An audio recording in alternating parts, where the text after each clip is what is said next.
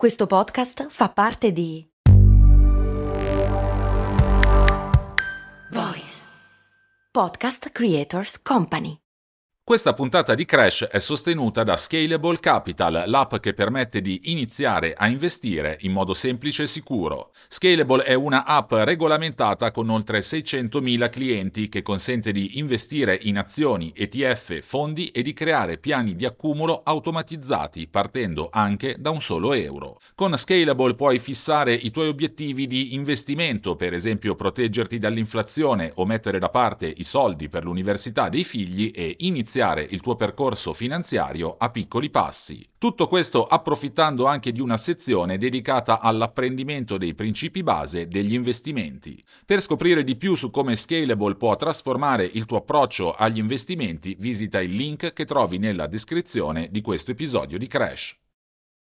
Nel 1958, ovvero 65 anni fa, un articolo del New York Times presentava una nuova meraviglia tecnologica, scrivendo È il cervello elettronico che insegna a se stesso. Nel giro di un anno sarà in grado di percepire, riconoscere e identificare ciò che lo circonda senza bisogno di controllo o addestramento da parte dell'essere umano. Vi ricorda qualcosa? Considerando il gran parlare che si fa dell'intelligenza artificiale, molto probabilmente sì. Le promesse potenzialità di quel cervello elettronico, tra l'altro, erano ancora più vaste. Avrebbe dovuto imparare a pensare come gli esseri umani, diventare cosciente di sé e un giorno potrebbe venir lanciato su altri pianeti come una sorta di esploratore spaziale meccanico, scriveva ancora il New York Times. Insomma, le aspettative erano decisamente elevate. Perché allora ci sono voluti oltre 60 anni per trasformare parzialmente, e sottolineo parzialmente, quelle promesse in realtà?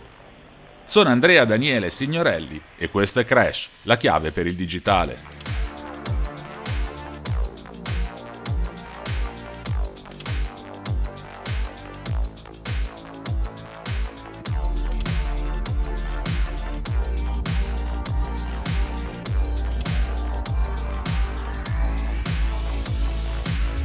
Per capirci qualcosa dobbiamo prima fare un altro passo indietro e andare fino agli anni 40. All'epoca i biologi stavano infatti sviluppando le prime teorie per spiegare come l'intelligenza e l'apprendimento fossero il risultato dei segnali trasmessi tra i neuroni del cervello umano. La tesi fondamentale, che poi è quella valida ancora oggi, era che i collegamenti tra alcuni neuroni si rafforzassero attraverso la frequenza delle comunicazioni. È il meccanismo che fa sì che la prima volta che vi cimentate orientate in una nuova azione siete incerti e impacciati, ma col passare del tempo acquistate sempre più sicurezza. I tentativi riusciti rafforzano il collegamento tra i neuroni coinvolti in una specifica azione. Sulla base di queste nuove conoscenze, nel 1943 due pionieri come Warren McCullough e Walter Pitts pubblicarono un paper in cui mostravano come un semplice sistema di neuroni artificiali potesse essere in grado di eseguire delle azioni logiche basilari. Almeno in teoria questo sistema poteva imparare nello stesso modo in cui impariamo noi, usando l'esperienza ed eseguendo quei tentativi ed errori che, come detto, rafforzano o indeboliscono le connessioni tra neuroni neuroni. Il sistema neurale artificiale proposto dai due ricercatori avrebbe funzionato come il cervello, modificando le relazioni numeriche tra i neuroni artificiali sulla base dei tentativi e degli errori, scrive in un articolo ben più recente sempre il New York Times. Quello proposto da McCullough e Pitts era quindi un sistema artificiale evoluzionista che imparava dal basso, dai dati, un modello che negli anni 50 veniva portato avanti dai pochi ricercatori convinti che il modo migliore per arrivare a un una intelligenza artificiale fosse proprio quello di ricalcare i meccanismi dell'apprendimento umano e permettere a questo cervello elettronico di imparare in autonomia, scovando i pattern, le relazioni all'interno dei dati che gli venivano forniti. Un altro vantaggio è che questa modalità è flessibile, consente cioè di modificare le competenze in base ai dati usati per l'addestramento. I ricercatori che però utilizzavano questo modello dal basso dai dati erano solo una piccola minoranza. Dall'altra parte delle barricate scientifiche si trovavano invece gli scienziati convinti che una vera intelligenza artificiale potesse sorgere solo istruendola dall'alto, ovvero fornendole tutte le regole necessarie a portare a termine il compito che gli è stato dato. È una logica che potremmo definire creazionista, ma che viene comunemente detta simbolica. Questo sistema funzionava in modo esattamente opposto a quello evoluzionista, a quello basato sui dati. Prevedeva infatti che le macchine venissero indottrinate, se mi passate il termine, con tutte le regole necessarie per portare a termine un compito. Per esempio, per tradurre dall'italiano all'inglese sarebbe stato necessario fornire al computer tutte le regole grammaticali e i vocaboli delle due lingue, per poi chiedere a questi sistemi di convertire una frase da una lingua all'altra. Il modello simbolico è un sistema che ha portato anche a importanti successi, come sa bene il campione di scacchi Gary Kasparov che negli anni 90 venne sconfitto da un sistema di questo tipo, ovvero Deep Blue, ha però dei grossi limiti. Prima di tutto richiede agli esseri umani un lavoro enorme a livello di addestramento, inoltre funziona solo in quei campi che hanno regole molto chiare come la matematica o appunto gli scacchi. Per quanto invece riguarda la traduzione da una lingua all'altra, con tutte le sfumature, le eccezioni e l'importanza del contesto, un sistema di intelligenza artificiale simbolico non raggiunge livelli nemmeno lontanamente accettabili. E però proprio il fatto che questa tecnica eccellesse in settori nei quali è richiesta parecchia intelligenza, come la matematica o gli scacchi, veniva considerato un segnale molto promettente da parte dei sostenitori dell'intelligenza artificiale simbolica.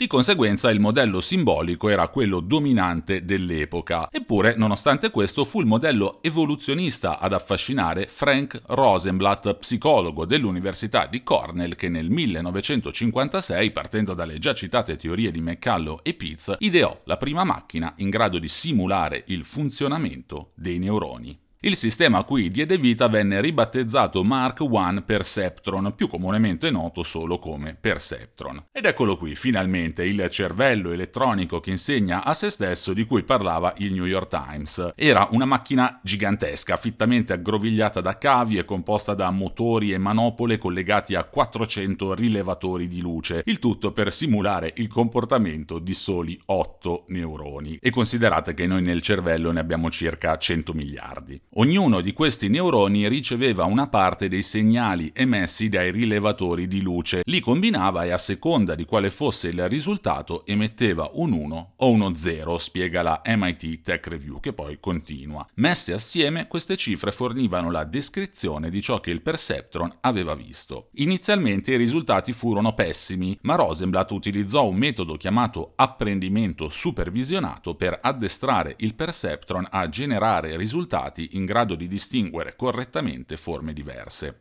E così, per esempio, imparare a contrassegnare correttamente la forma di un triangolo o di un quadrato. Se a volte ti senti così, ti serve la formula dell'equilibrio.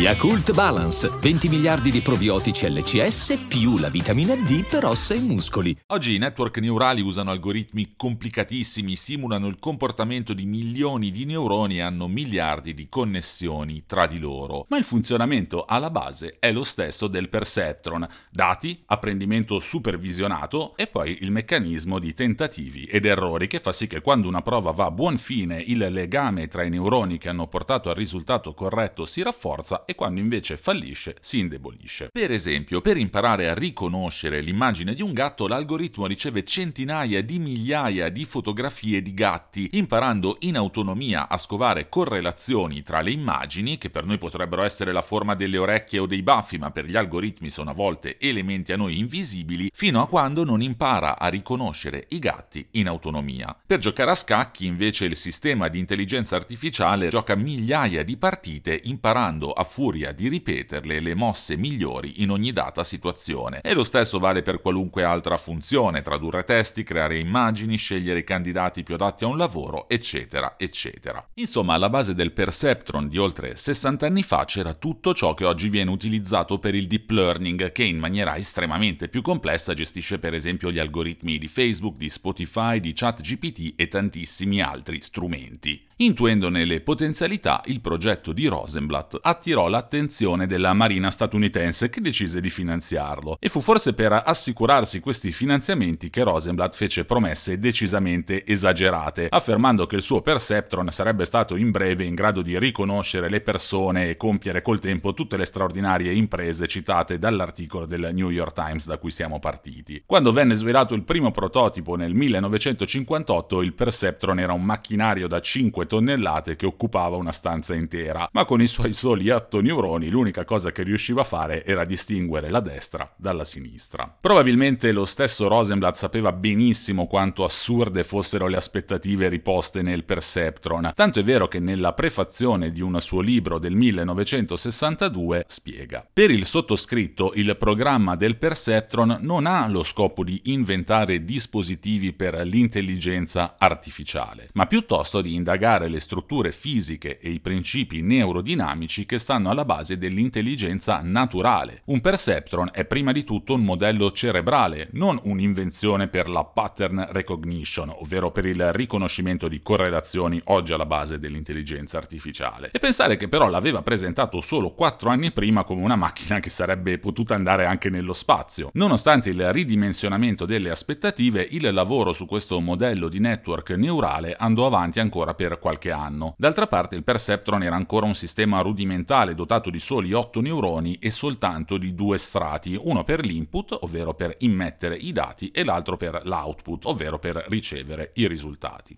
Il lavoro di Rosenblatt si concentrò allora sulla possibilità di creare reti più complesse, organizzandole in una gerarchia di molteplici strati. Facendo passare i dati, i big data, da uno strato all'altro, sarebbe così stato possibile risolvere problemi sempre più complessi, esattamente come avviene effettivamente oggi con il deep learning. In poche parole, già negli anni 50 la teoria di Rosenblatt era tutta giusta, mancava però ciò che oggi si possiede in abbondanza, da una parte il potere di calcolo e dall'altra delle delle quantità immense di dati a disposizione. Durante i tardi anni 50 e poi i primi anni 60 Rosenblatt si trovò ad affrontare accese discussioni durante le conferenze scientifiche del tempo, il più delle volte dibattendo con un altro dei pionieri dell'intelligenza artificiale, Marvin Minsky, docente di ingegneria informatica all'MIT di Boston e persona estremamente scettica sulle potenzialità della creatura del rivale. Motivato anche dal fatto che, almeno secondo le male lingue, i due fossero in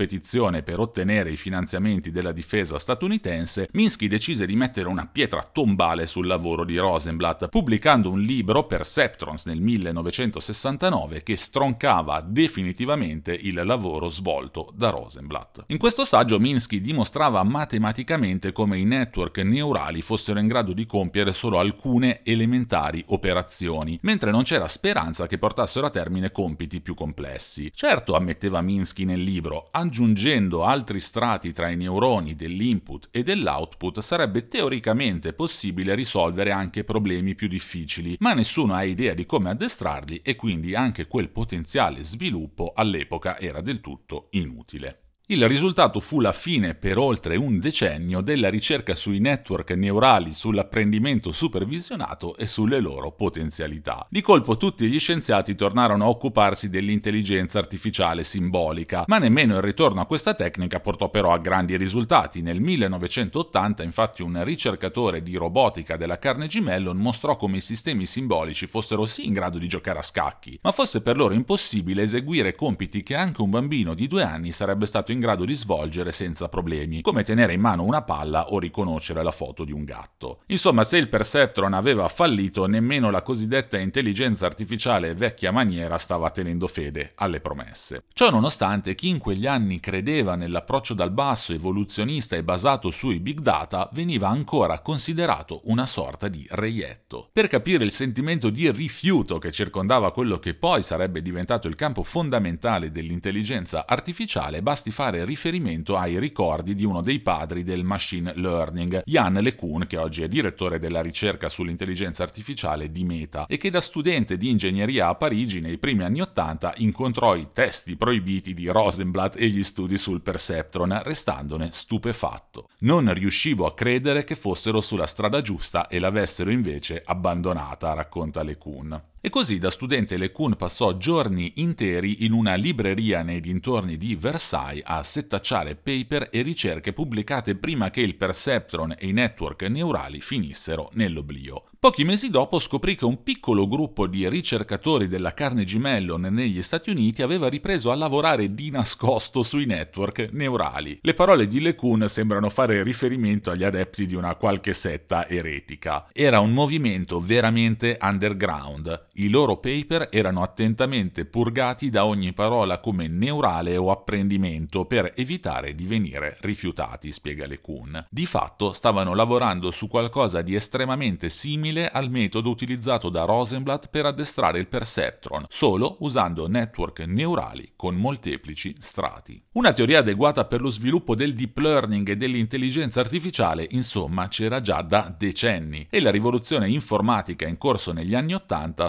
stava fornendo almeno uno dei due elementi fondamentali al successo delle intelligenze artificiali, ovvero un crescente potere di calcolo. Nel 1985 LeCun infine si unì a questo movimento di reietti subito dopo aver conosciuto il loro leader e altro grande padre dell'intelligenza artificiale moderna, ovvero Jeffrey Hinton, che in tempi recenti è stato anche a capo della ricerca per Google. Pochi anni dopo LeCun si trasferì brevemente con lui all'Università di Toronto, dove iniziò a prendere forma la rivoluzione informatica e tecnologica che oggi è sotto gli occhi di tutti. Per lungo tempo, insomma, il lavoro sui network neurali e sul deep learning è rimasto confinato negli angoli più remoti della ricerca scientifico-informatica e ci sono voluti decenni prima che la combinazione fondamentale di potere di calcolo da una parte e disponibilità di enormi quantità di dati dall'altra, forniti grazie a internet, al web, ai social media e quant'altro, facessero esplodere quella che oggi viene considerata la base di una nuova rivoluzione scientifica, tecnologica e industriale.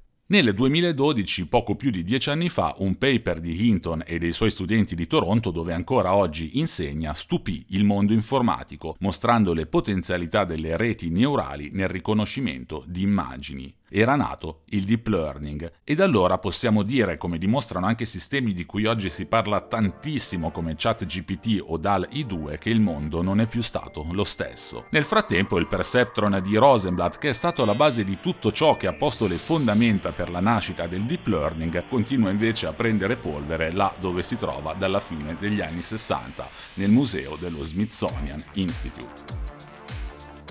Sono Andrea Daniele Signorelli e questo è Crash, la chiave per il digitale. Vi aspetto ogni mercoledì su tutte le piattaforme di podcast.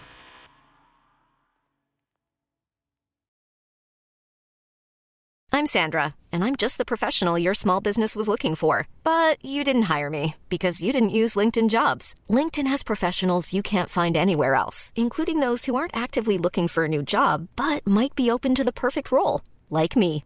In a given month, over 70% of LinkedIn users don't visit other leading job sites. So if you're not looking on LinkedIn, you'll miss out on great candidates like Sandra. Start hiring professionals like a professional. Post your free job on linkedin.com/people today.